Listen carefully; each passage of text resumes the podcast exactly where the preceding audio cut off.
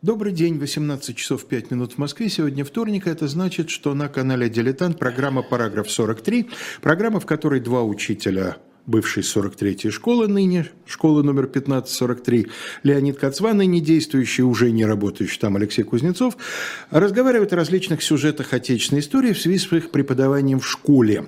И хотя в 43-й школе сейчас каникулы, но, как известно, хороший ученик учится даже в каникулы, а еще он в каникулы болеет, как известно, чтобы а не болеть в учебное точно должен в каникулы работать. А учитель должен в каникулы работать, иначе он это слишком много отдохнет. Но да. это, ладно, это уж совсем наши внутренние проблемы. Я имею в виду внутренние нашего цеха, не наши с Леонидом Кацвой, конечно же.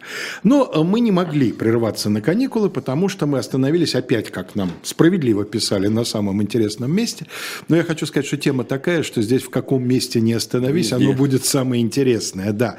Мы говорили в прошлый раз, в частности, о вошествии царя Василия Ивановича Шуйского на престол и обстоятельствах. Да. Мы говорили о крестоцеловальной записи.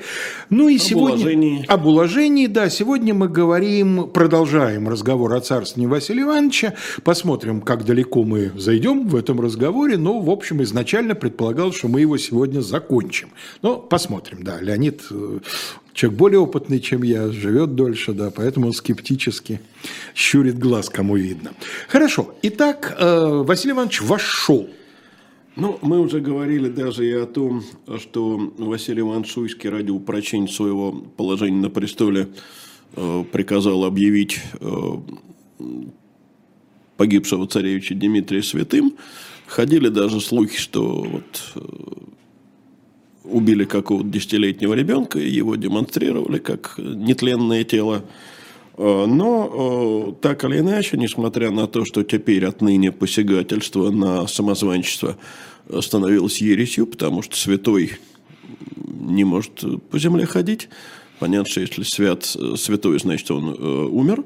Но, тем не менее, продолжали появляться самозванцы. И объяснялось это очень просто – тем, что жажда видеть э, законного справедливого царя в народе сохранялась и была, в общем, неистребима.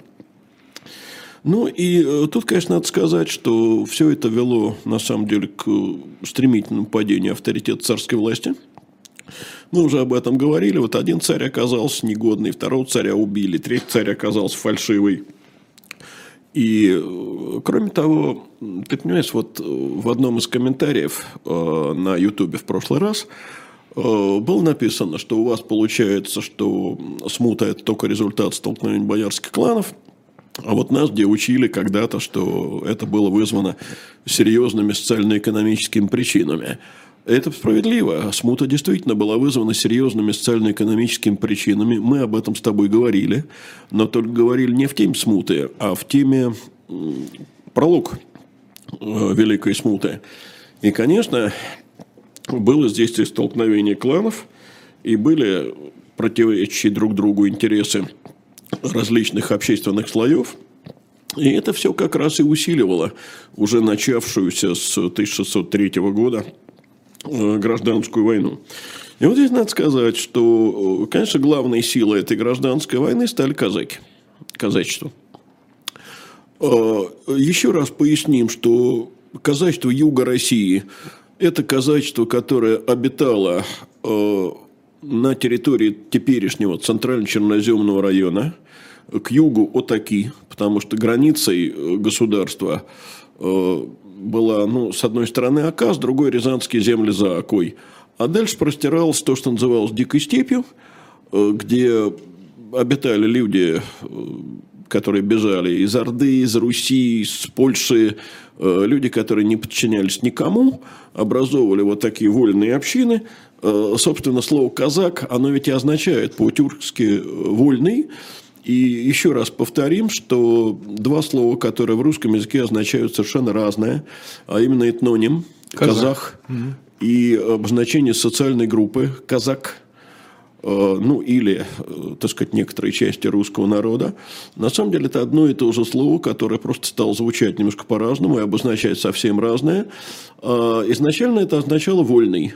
Вот эти вольные люди – которые в 1603 году встали под знамен Хлопка, э, позже опасались расправы со стороны э, правительства и поэтому поддержали Лжедмитрия против Годунова.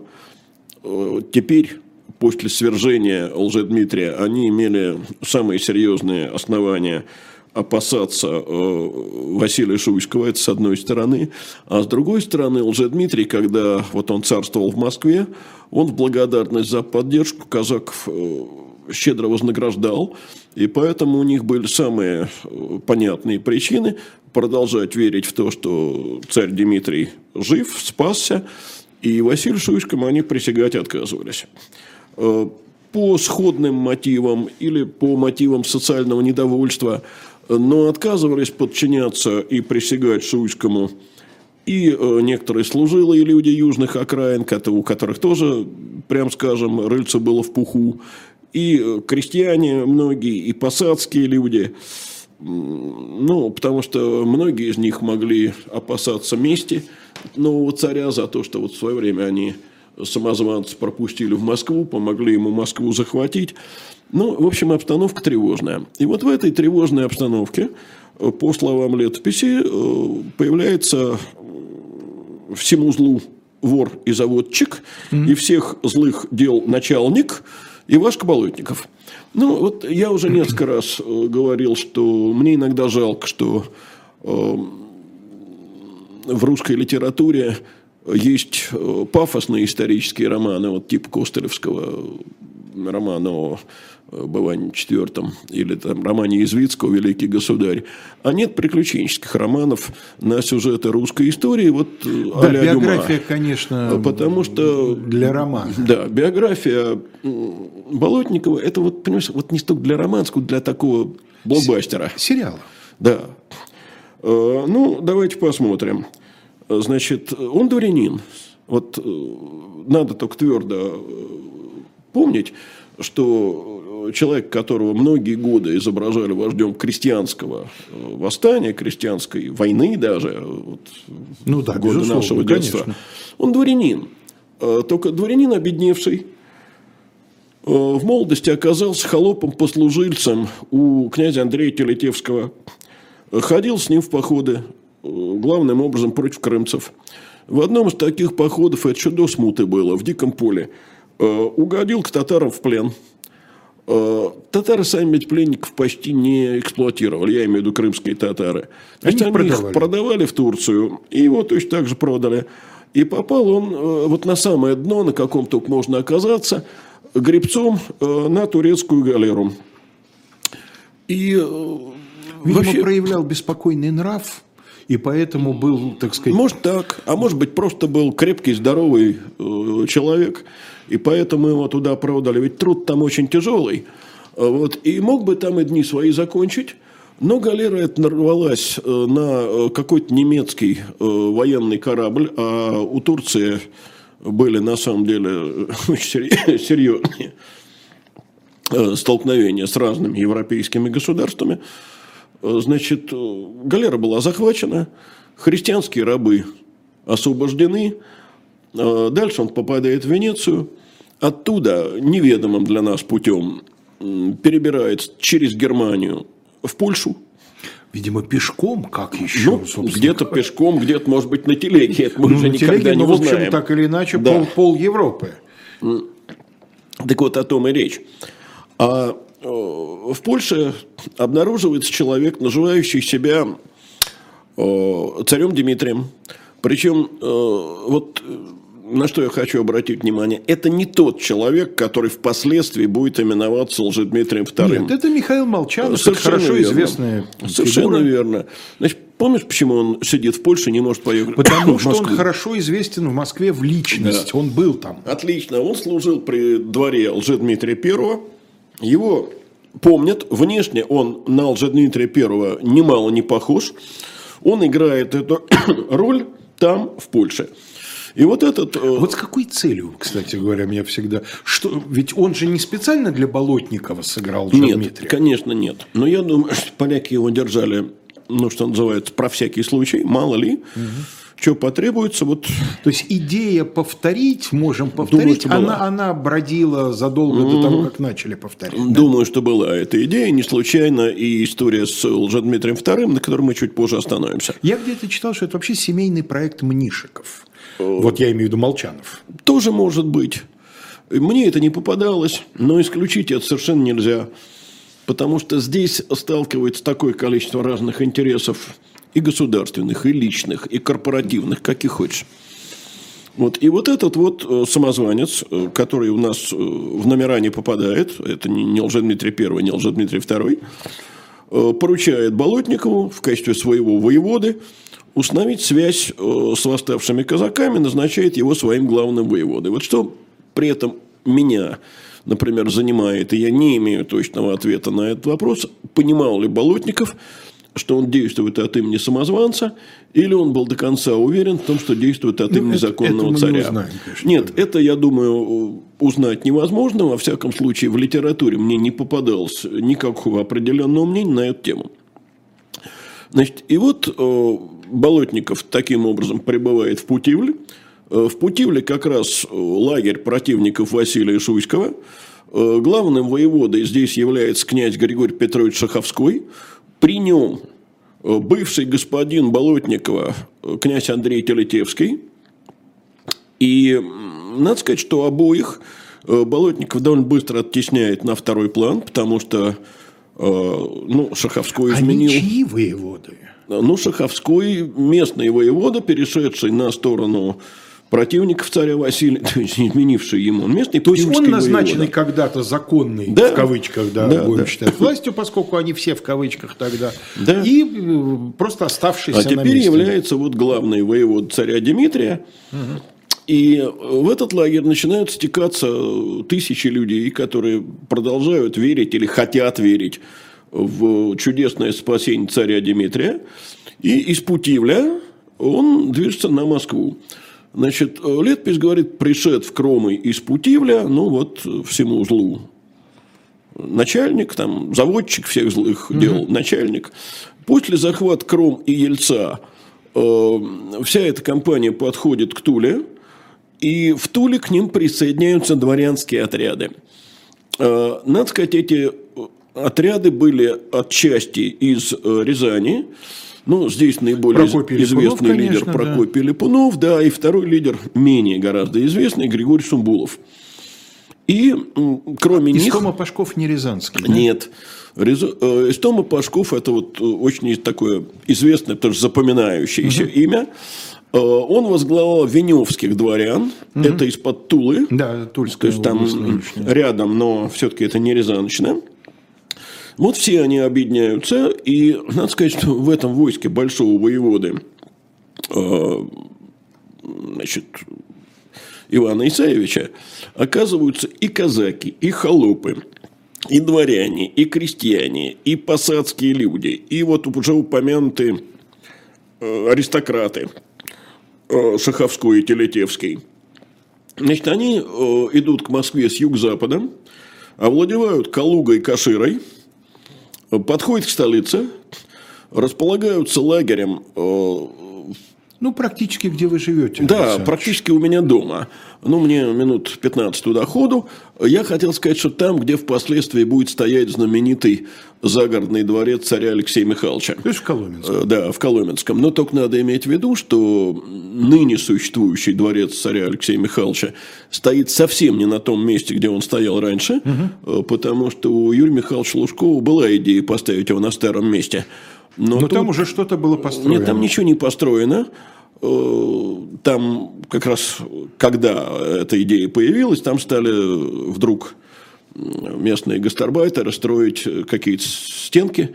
Я их спросил, что вы тут строите. Они стену 17 века, ответили они мне. Мгм. Ну, то есть квалифицированы. Э. Да, но дело в том, что воспротивились археологи.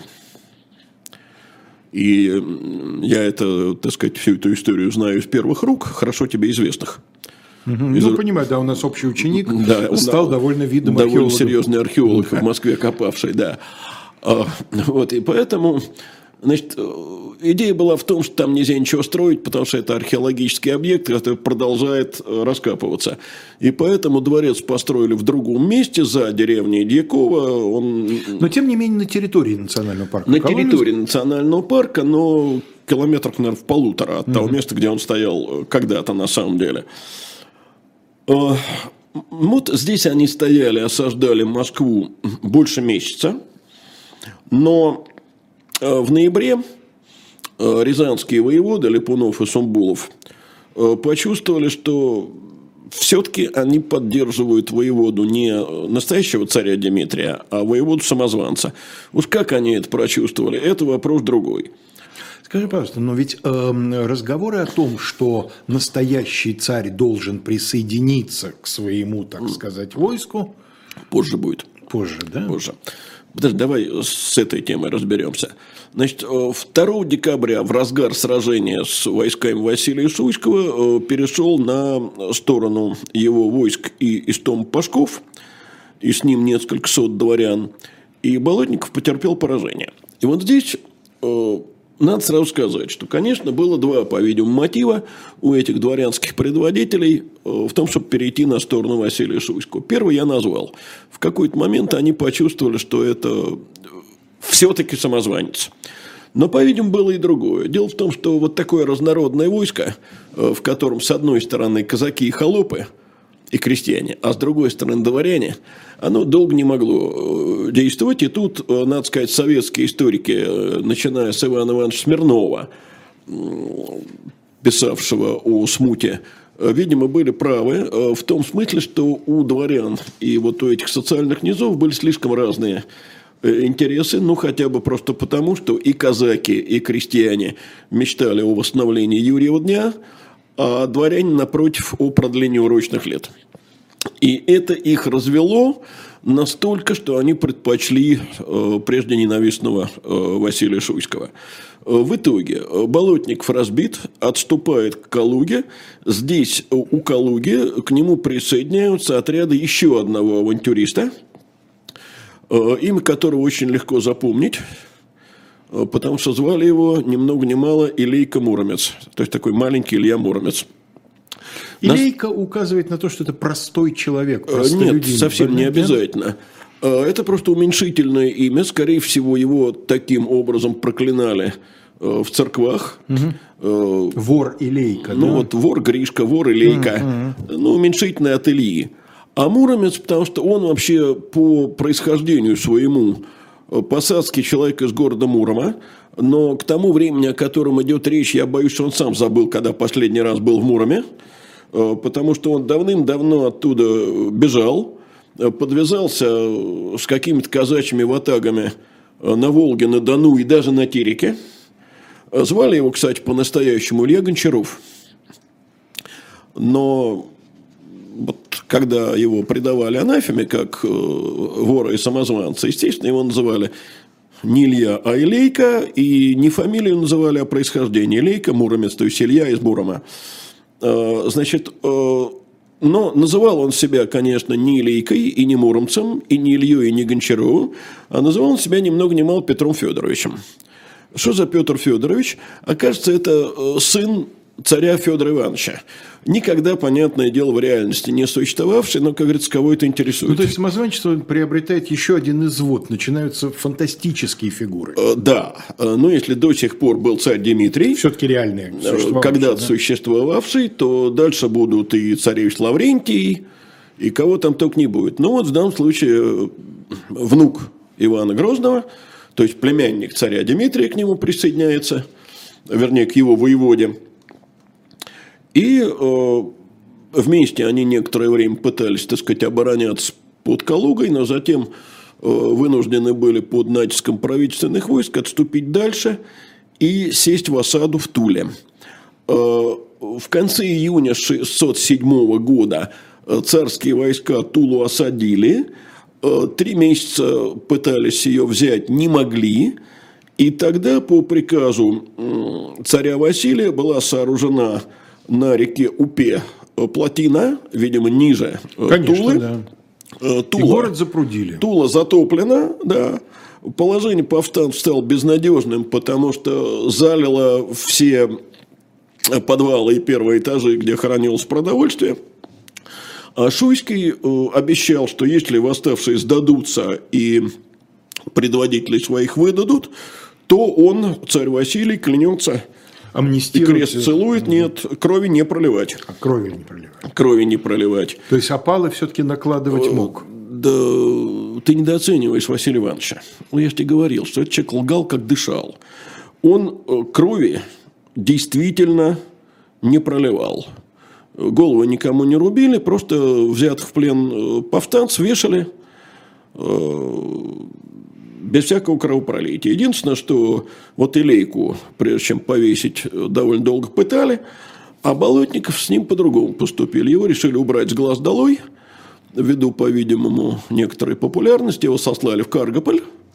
Э, В Каргополе его ослепили и утопили в проруби. Лень, если я правильно помню, его ослепили, его утопили далеко не сразу. Он проживет еще 2-3 года, по-моему. Вот насчет трех лет э, точно не знаю, Но не немедленно. но не точно. сразу, нет. Может быть такая версия, объясняющая это, что э, какой-то проект в голове хитроумного Василия Ивановича Не крутился. задумывался. Честно скажу, никогда об этом не задумывался, не знаю. Почему не Пугачева же казнили на Болотной прилюдно, да, в свое Понимаешь, с Пугачевым была другая история. Пугачев к тому времени был разбит, потерпел поражение, попал в железную клетку, его выдали свои же. А здесь, э, по-видимому, Василий Шуйский хотел все-таки убрать э, Болотникова с глаз долой.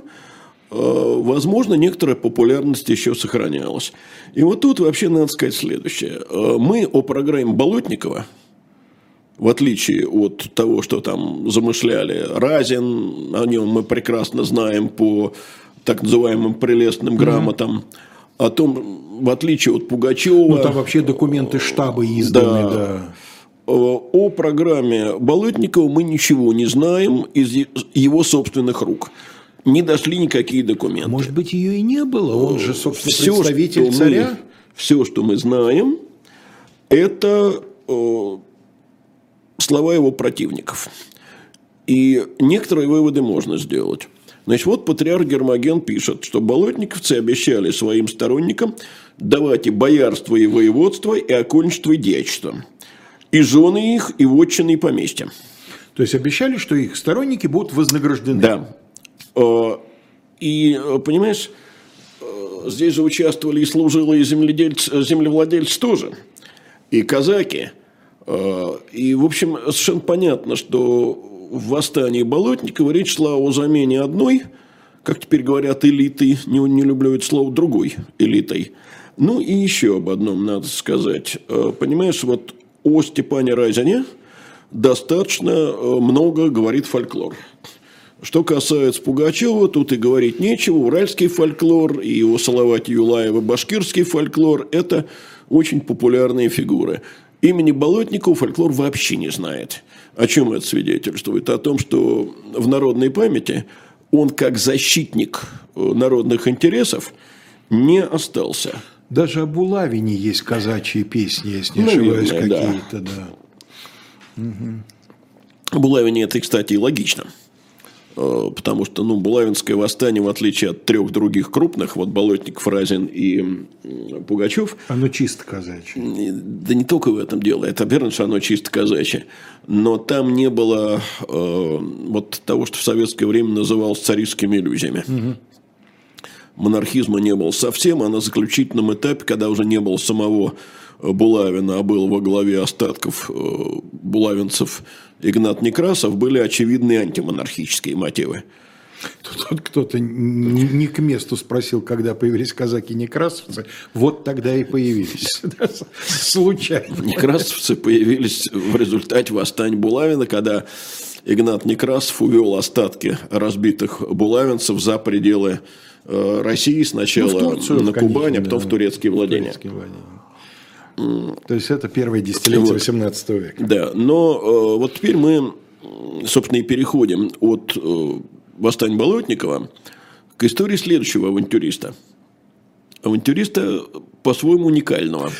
Как раз очень удачно у нас несколько а, буквально да, меньше минуты рекламы, и вот после рекламы мы, переведя дух, и Окей. начнем следующего авантюриста.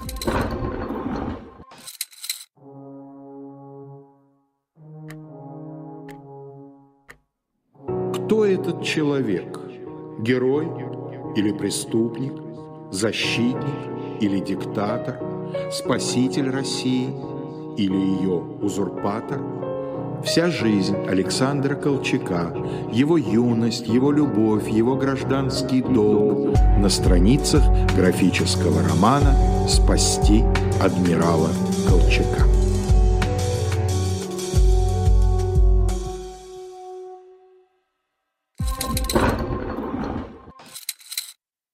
Вперед, вперед, не ведая преград, Сквозь вихрь и град, и снег, и непогоду Ты должен сохранить мне дни и годы.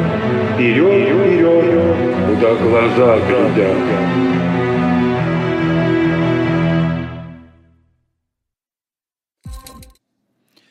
Программа «Параграф 43», Леонид Кацва, Алексей Кузнецов, Константин Ральнов. Мы подошли к еще одному эм, авантюристу, оставившему в памяти народной, наверное, более яркий след, чем Болотников. Ну, чем Болотников, безусловно. Тушинский вор все-таки формула, которая, да, так сказать, известна да. была очень долго. Ну, дело в том, что Болотников играл роль воеводы царя Дмитрия, а этот персонаж играл все-таки роль царя Дмитрия. Ну и угрозу Москве все-таки он создал, конечно, более серьезную более долгую. Более длительную, да. Не более серьезную, а более длительную. Ну, давай по порядку. Дело в том, что надо, надо вернуться к тому времени, когда еще Болотников осаждает Москву, вот до разгрома, э, так сказать, э, в декабре 1606 э, года.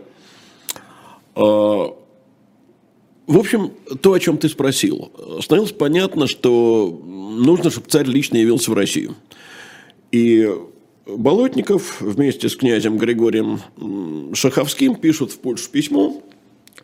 Смысл письма в том, что если царь Дмитрий Иванович вообще хочет чего-то серьезного добиться, то пускай едет в Россию лично, потому что иначе они за успех этого святого дела, так сказать, не ручаются. И города, и крепости, которые они уже захватили, могут и не соблюсти верность. И поляки находят такого самозванца, которого можно в Москву отправить. Э, вот этот человек вошел в историю как Тушинский вор или Лжедмитрий II. Э, Причем э, мы ничего не знаем о его происхождении. Вообще это совершенно случайный персонаж. По одной версии это некий сын мещанина из города Шклова в Беларуси. По другой версии это стрелецкий сын. Третья версия совсем экзотическая. Что это еврей? Сын, сын учителя. Но дело учителя в том, что Меламеда, да? в Бела... просто в Беларуси никогда никаких других учителей, кроме учителей еврейских школ э, хедеров, то есть Меламедов, не был в природе. Значит, да, действительно, якобы это вот какой-то еврейский учитель. То есть это абсолютно случайный человек, попавший, как э, знаешь, у Толкина сказано, зря мы с вами, господин Фродо, ввязались в эту страшенную свистопляску. Но в любом случае географическая локализация – это нынешняя Беларусь. Да, да, безусловно. А, что привлекло, почему вдруг он? Какому шляхтичу, который служил при дворе Дмитрия I, показалось, что вот этот человек э, внешне на э, царя Дмитрия похож. Ну, значит, его ЦАП, и э, он оказался, э, видимо, против своей воли первоначально вовлечен во всю эту историю. И двинулся он к Москве во главе отрядов, с одной стороны, казаков, э, предводительствовал этими казаками еще один, так сказать, не слабый авантюрист, но о нем не сегодня. Э, был такой казачий атаман Иван Заруцкий. И во главе отрядов шляхты – а шляхту возглавляют Сапега и Лисовский, если не ошибаюсь. Ну, Сапега, да, насчет Лисовского, честно говоря, не помню. Вот. Двинулись они вообще-то к Туле. Они хотели соединиться с Болотниковым. Естественный маневр. Да, но опоздали. Э, и к тому моменту, когда Болотников был разбит, они еще не поспели. Поэтому в январе восьмого года они движутся на Москву. Э, вот здесь можно примерно оценить численность. Около двух тысяч русских, около восьми тысяч запорожских казаков, вот теперь появляются запорожцы, э, все-таки Запорожье тогда под контролем э, Речи Посполитой, и примерно 12 тысяч поляков.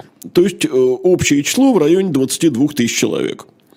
В армию эту вступают по дороге, по пути холопы, казаки, крестьяне, вот все те, кто по-прежнему сохраняет веру в царя Дмитрия. Примыкают э, к Лжедмитрию II и остатки э, разбитых болотниковцев. Э, в нескольких сражениях они одерживают победы, доходят до подмосковного села Тушино – ну, карту мы так и не использовали, ну ладно уже, э, теперь не о чем говорить. Значит, обратим внимание, что Болотников подходил к Москве с юго-востока, а, это с северо-запада. То есть ровно, да. С противоположной точно стороны, угу. да. Значит, э, э, поскольку в Тушине он стал лагерем, вот отсюда и появляется прозвище Тушинский вор. То не есть преступник? Да, но мы говорили уже много раз, что означает слово вор. И вот здесь надо сказать, что в отличие от Лжедмитрия I, с самого начала своей деятельности Лжедмитрий II был, безусловно, абсолютной марионеткой. Не случайно современник писал, что поляки царем и граху яко детищем. Э, дальше прекрасный, э, так сказать, авантюрный сюжет – из э, там, любовных романов а-ля Дюма. Э, в Тушино прибывает кто? Марина, Марина Мнишек. Естественно. Я, только, я задумался над тем, Дюма ли, мне кажется, это пошиб-то как-то еще мельче. Джульетта Бенцо, не какая-то. Э, трудно сказать. Ну, Хотя Дюма сумел бы это описать Легко. таким образом, я, я уверяю. чтобы да, Марина Мнишек. Кстати, о Марине Мнишек есть стихотворение очень приличного поэта. Не знаешь? Ну, именно отдельно у Марине Мнишек? У Городницкого. А Марине Мнишек? Нет, не знал за Александром Моисеевичем. Есть такое стихотворение. Все непременно ознакомлюсь первым делом, когда домой приду. А, значит, она э, после гибели первого самозванца была сослана э, в Ярославль. Теперь она приезжает в Тушино, значит, и э, узнает в новом самозванце своего чудесно спасшегося мужа. А дальше что происходит? Она с ним венчается. Но как венчается? Тайно. Потому что жить с другим человеком невенчанным, невенчанной она не может. Венчаться открыто она не может? Венчаться открыто она, она не может, венчалась. потому что она с ним венчалась. Значит, да. сразу будет понятно, что это другой человек. И в католический день всех святых такую скверность мы обсуждаем, прям скажем. Сегодня же 1 ноября. Извините дядьку. Ничего. Вот. А, ну, и надо сказать, что помимо поляков, помимо казаков, в Тушино начинают стекаться не только всякие холопы и крестьяне, но сюда приезжают и некоторые российские аристократы, недовольные Шуйским. А, и поначалу, надо сказать, местные жители, в общем, тушинцев скорее поддерживали, чем не поддерживали. Но э, вскоре поведение тушинцев стало таким, что Лжедмитрия II стали называть тушинским цариком. Э, местные жители стали собираться в отряд самообороны и тушинцев убивать. Э, а польские отряды тем временем двинулись крепенько так на север и осадили Троиц-Сергиев монастырь. Ну, Троиц Сергиев монастырь, крепость хорошо укрепленная. Видимо, туда поляки отправили не самые главные силы. 18 месяцев э, оборона монастыря продолжалась, сдан монастырь так и не будет. Цель э, осады чисто грабительская, да?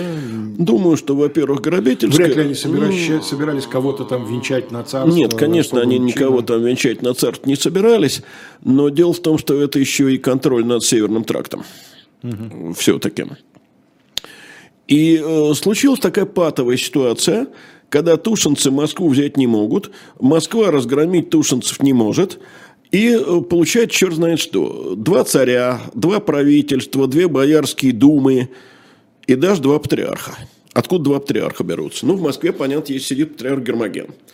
Э, но тушинцы, э, они же не только в Тушино стояли, вот они до Ярославля добрались, сам, в чем Марина оказалась в Тушино, они добрались в том числе и до Ростова. И там, Ростова Великого, разумеется. конечно. Ну, на всякий случай. И там, в Ростове, они захватили митрополита Филарета, нашего старого знакомого Федора Никитича Романова, доставили его в лагерь самозванца и нарекли патриархом. Как нехорошо для отца-основателя будущей династии. Э, Совсем нехорошо. Но э, Филарет был человек умный, тонкий, хитрый и очень осторожный. Он никогда себя патриархом там не называл. Более того, он всячески подчеркивал, что он здесь вообще пленник, оказался здесь неволею, и понять, в каком он там был статусе, то ли пленник, то ли почетный гость, в общем, довольно трудно. Э, Более того, даже В любом монеты... случае, активно он себя как патриарх он, не проявлял. он патриархом себя не называл. И это, конечно, впоследствии сыграет ему на руку. Даже монеты две чеканились. Тушинская деньга и московская деньга. Э, Более того, московские бояре время от времени перебегали в Тушино, тушинские в Москву. Э, Русский народ нашел для них совершенно замечательное определение – перелеты. Э, У, Московские у кого-то из историков есть известная фраза, что завтракал в Москве, обедал уже в Тушино. Да. Я не помню, кто это. тоже не вспомню Ну, сейчас. неважно. Э, Значит, э, московские купцы поставляли в Тушино припасы. Э, В общем, покоя не было. Э, Больше того, вот мы заговорили о том, что стали появляться там новые самозванцы, мифические. Ну вот я называл царевич Лаврентия. Э, Царевич Лаврентий какое отношение, думаешь, к Ивану Грозному имел, вот по его легенде? Внук. Внук, правильно, Лаврентий Иванович, сын убитого Иваном Грозным э, царевича Ивана Ивановича. Э, Значит, царевич Август, сын Ивана Грозного от пятой жены, от Анны Колтовской. Э, Значит, царевич Федор Федорович, вот э, мало было, значит, Петра Федоровича, вот теперь Федор Федорович появился. Э, Надо сказать, что Тушинский вор э, к появлению вот таких новоявленных родственников отнес нелояльно. Десятерых повесил. Это он повесил только десятерых. Я назвал меньше, заметь. Э, Значит, э, было их какое-то совершенно бесчисленное В количество. отличие от Остапа Бендера, который Шору Балаганова признал родным братом, Э, да. сыном лейтенанта Шмидта. Да? Да, но у него были, согласись, другие, Другие обстоятельства. Совершенно согласен. Да. Вот, и, э, в общем, народ от всего этого устал. И авторитет Василия Шуйского падал стремительно, э, поддерживал его только Гермоген. Надо сказать, Гермоген вообще не любил Шуйского. Но он считал, что уже лучше такой царь, э, но законный. Ну вот избрали, значит, пусть будет. Э, Чем бесконечная, так сказать, смена. И вот в этой ситуации царь Василий совершил, вероятно, самую грубую из всех своих ошибок. Он обратился за помощью к Швеции. И действительно, в феврале 1609 года э, был заключен русско-шведский договор. Э, В Россию был отправлен э, шведский отряд. Напоминаем, что шведская армия считалась тогда лучшей в Европе. Это армия, которая, в общем, довольно скоро проявит себя в 30-летней войне. М, Вот э, сколько было шведских солдат, я сказать затрудняюсь, потому Говорят, что... 10 тысяч. Говорят, вот видишь, ты называешь промежуточную Да. цифру, потому что по одним сведениям 5, по другим 15. Э, И по, сколько тре- из по них третьим, шведов еще, да? По третьим 10. Это в данном случае не важно, сколько из них этнических шведов. Нет, не Э, этнический. Нет, это были именно шведы. А вот командовал ими человек э, с очень странной для шведа фамилией. Якоб Делагарди. Якоб Делагарди. Якоб имя вполне шведское. Делагарди имя, судя по всему, э, или французское, или это имя какого-то, может быть, э, южногерманского, может быть, швейцарского, может быть, бельгийского, не знаю, протестанта, Э, потому что, конечно, это связано с тем, что идет реформация, и скорее всего, из Франции бежал, может быть, не сам Якоб, а его отец в Швецию, в протестантскую. Но э, так или иначе, вот в обмен на помощь отряда якобы Далагарди Россия должна была пойти на серьезные территориальные уступки, то есть уступить Швеции Карельскую волость, это вот к северу Город от... Карела с уездом, да. Да, к северу от Ладоги, там, от Финского залива. Значит, летом 609 года с помощью шведов двоюродный племянник, насколько я понимаю, э, царя Василия, э, князь Михаил Васильевич Скопин-Шуйский, ему было тогда, кстати, всего-навсего 24 года, э, наносит тушинцам серьезное поражение под Тверью. Видишь, до Твери они тоже добрались. Но от дальнейших боевых действий, от похода вглубь России шведы уклонились. Серьезной помощи они не оказали. А вот привлечение их вред принесло немало. И почему я сказал, что это была грубая ошибка? Э, дело в том, что, как мы уже говорили, э, Швеция и Польша находились в состоянии войны. И э, польский король Сигизмунд III Ваза воспользовался этим русско-шведским договором для того, чтобы вторгнуться в Россию теперь уже открыто. И вот теперь когда Россия формально стала союзником Швеции, а Польша со Швецией воюют с 98 года, э, вот теперь э, Сигизмунд уже открыто вторгается в Россию. В сентябре 9 года польские войска осаждают Смоленск. Э, в Смоленске сидит, возглавляя оборону, воевода Михаил Борисович Шейн. 21 месяц гарнизон и вооруженные жители Смоленск удерживают, но главное, что теперь-то Сигизмунду Тушинский вор даром не нужен. Э, он теперь э, всех поляков отзывает, отзывает под, под Смоленск из Тушина. Э, Тушинский лагерь э, распадается, Лжедмитрий II осаду Москвы снимает. В декабре 1609 года он вообще бежит в Калугу. И с этого момента, вот это надо твердо понимать, об этом как-то редко говорит в школе, э, с этого момента марионетка перестает быть марионеткой. Лжедмитрий II отвязывается от польского поводка, и теперь он э, ведет собственную игру, игру чрезвычайно рискованную, борясь с одной стороны с Шуйским, с другой стороны с поляками. Э, в январе 2010 года происходит еще одно важное событие. Э, Тушинские бояре, Лжедмитрий II бежал, а бояре-то Тушинские в Тушино остались, отправляют к Сигизмунду III посольство. Они просят – дать на русский престол сына королевича Владислава. А, более того, заключается русско-польский договор.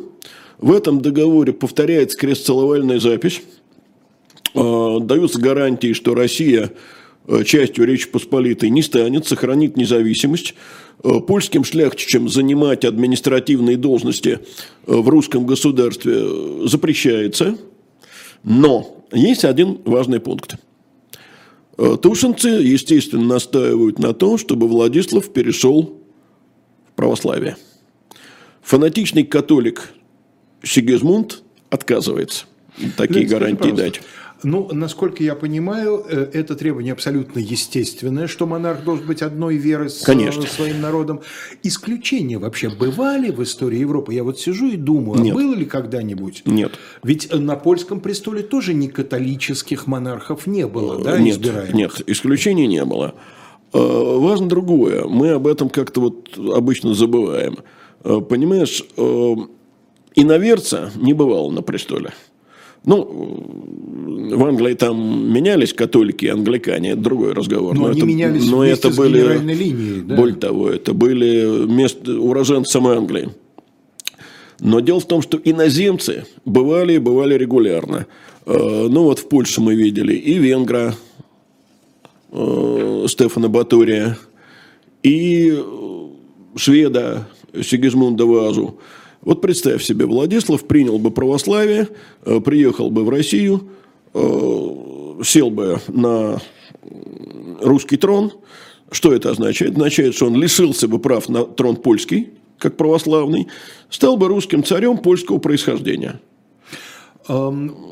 Открывало ли это какую-то, ну, не калитку, но хотя бы форточку к, возможно, некой конфедерации, в которой третьей думаю, что частью нет. Конфедерация, конфедерацию, думаю, что нет, потому что он терял бы, повторяю, права на польский трон, а вот к некоторому сближению с Европой, угу. да, открывало.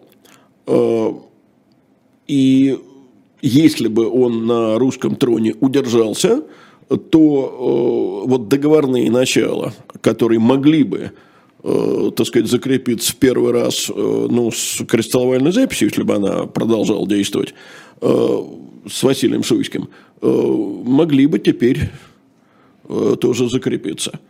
Ну, а дальше происходит вот что. В январе 2010 года Скопин Шуйский снимает, заставляет поляков снять осаду Троиц-Сергиева монастыря, который так и не сдался – вступает в Москву в марте месяце победителем, и вдруг скоропостижно умирает.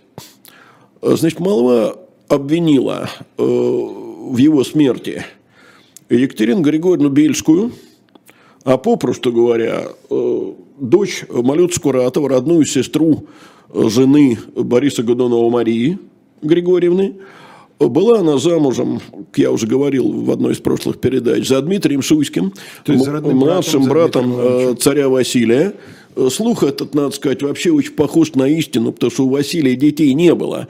И естественным его наследником был Дмитрий, но вот популярность э, Скопина могла этому помешать. Значит, Копина нет. А на Москву идут войска польского гетмана Хаткевич. Нет, Нет не Жалкевского. Жалкевский, Жалкевского. Да, Хаткевич будет позже. А, и навстречу ему теперь, когда нет Скопина, выступает русское войско как раз под командованием Дмитрия Шуйского. Шуйский оказался полководцем вполне бездарным. В бою 24 июня 2010 года при селе Клушино, это неподалеку от Можайска, на голову Дмитрий Шуйский разбит – Значит, и э, армия Жалкевского с запада приближается к Москве. А с юго-запада, со стороны Серпухова и Боровска, подходит другое войско. Войско того самого Лжедмитрия II, который теперь играет собственную игру. Он теперь воюет и против царя Василия, и против поляков, повторю. И тушинцы э, в этой ситуации э, предлагают э, московским служилым людям значит, э, между собой прекратить не до этого – и э, совместно избрать нового царя. И 17 июля 2010 года группа бояр и дворян во главе с братом Прокопия Липунова Захарием э, врывается во дворец, заставляет э, Василия Ивановича от престола отречься.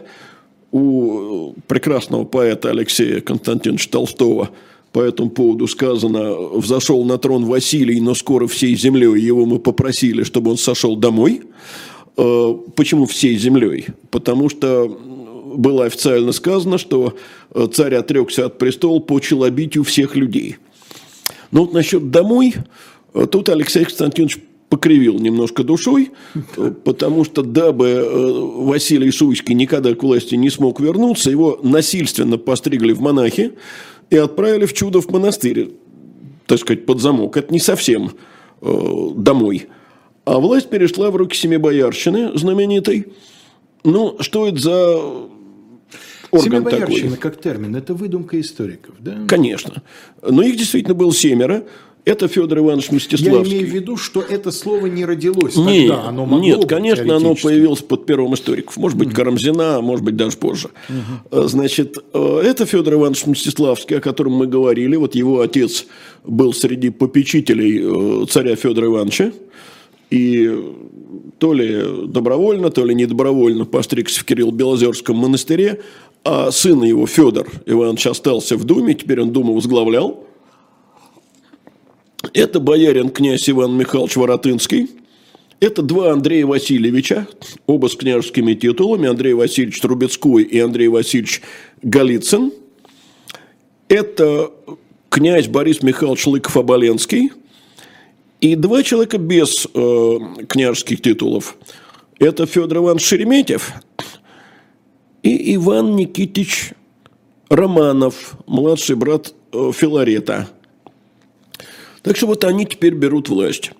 Ну, 2 августа Тушинский вор приходит в Коломенское, весь Болотник в Коломенском и этот в Коломенском, и начинает штурм Москвы. 3 августа к Москве подходит Жалкевский, он на день позже пришел. Для Семибоярщины самозванец хуже поляков, потому что он, во-первых, крайне жесток, вот такой беспредельщик, выражаясь современным, слегка приблотненным языком. Да не слегка, абсолютно. И, э, во-вторых, у него много приверженцев.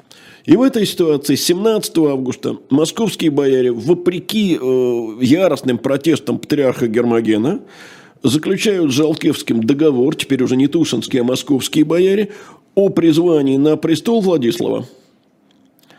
И Гетман подтверждает крестцеловальную запись, обещает русские порядки не нарушать и соглашается на переход Владислава в православие.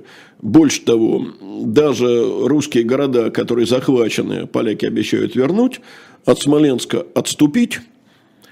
И 21 сентября московские бояре впускают поляков в столицу. Шведы в связи с этим считают, что они больше ни, никаким договором не связаны, потому что ту власть, с которой они заключали договор, э, свергли, э, с их врагом, с Польшей договор заключили, и шведы теперь просто оккупируют северо-западные земли. А русское посольство... Ну да, собственно, царем-то на Москве стал же их враг. А я о чем? Да. А, а русское посольство, теперь уже московское посольство, во главе с Филаретом Романовым, которого у тушинцев успели отбить, он больше того участвовал в свержении Василия Шуйского, и в Симбоярчину он не входит, потому что он духовное лицо, но активно ее поддерживает. Вот теперь э, московское посольство во главе с Филаретом Романовым, с князем Голицыным. Кстати, как Голицына звали, знаешь, этого Голицына? Василий Васильевич. Угу. Потом это повторится при Софии, это будет угу. другой человек, угу. но родственник. Они отправляются к Сигизмунду под Смоленск, и здесь их ждет страшнейший облом – Потому что Сигизмунд говорит, что там Жалкевский вам согласился на переход сына в православие, это я знать не знаю, ни в какое православие он не перейдет. Сигизмунд фанатичный католик. Вот потрясающе, да, как личное упрямство одного человека, по сути, э, разворачивает историю, ну, я даже не берусь померить на сколько градусов. И в итоге, э, хотя московские бояре решили был положиться на милость Сигизмунда, но патриарх был против, э, послы этого к исполнению не приняли и оказались в плену. А в Москве сидит гарнизон, э, никакой Владислав в Москву не поехал, теперь гарнизоном командует наместник Владислава Гонсевский. Александр Гонсевский. Ну вот на этом, я думаю, мы сегодня должны будем да, видимо, э, остановиться. Я, честно говоря, не думал об этом, но вот в процессе нашего разговора как раз мне пришло в голову, что эта часть нашей передачи и следующая, которая, суть по всему, у нас должна стать Да, я думаю, что она будет по смуте последней. А между ними праздник, День примирения и согласия, воздвигнутый. А, ну, вот я успеваю как сказать. Дело в том, истории. что энное количество лет назад – а именно 12 лет назад, был я в Германии в довольно своеобразной поездке. Э, там были в основном преподаватели вузов и немножко учителей. Треть из России, в основном из Москвы и Питера, треть из Литвы, треть из Белоруссии. Угу. И вот разговаривался я с одним белорусским историком и услышал от него совершенно сразившую меня фразу. Она была как раз по поводу 4 октября. Угу. Ноября. 4 ноября, прости. А, вот еще мы вы пару таких праздников создадите, и мы с вами совсем разойдемся. Я сначала остолбенел, а потом до меня дошло, да не было в Москве никаких этнических поляков и католиков. Гарнизон этот в основном состоял из вполне православных литвинов. То есть Ну, разумеется, да. Другое дело, что история этого праздника вообще, мне кажется, не, не столько внешняя, сколько внутренне-политическая. Искали замену Конечно. 7 ноября, поэтому здесь... И где-то рядом. Но в нынешней ситуации все, все что угодно может стать детонатором. Это была программа «Параграф 43». Леонид Кацва, Алексей Кузнецов. Э, Через неделю, я надеюсь, что мы опять остановились на самом интересном месте. Через неделю мы э, вернемся к этой теме. Ну, а в ближайшее время вас ожидает э, м, беседа в программе «Особое мнение» Лиза Никина с Еленой Лукьяновой, доктором юридических наук. Вы ее прекрасно знаете. Дальше «Мани Токс» Евгений Коган и Маша Майерс. Тема «Непредсказуемый 2022 кризис. Лучшее время для заработка». И программа «Статус» Екатерина Шульман, политолог и эм, иностранный агент по версии российских властей, и Максим Курников. Вот такой у вас четверг впереди. Всего вам самого доброго.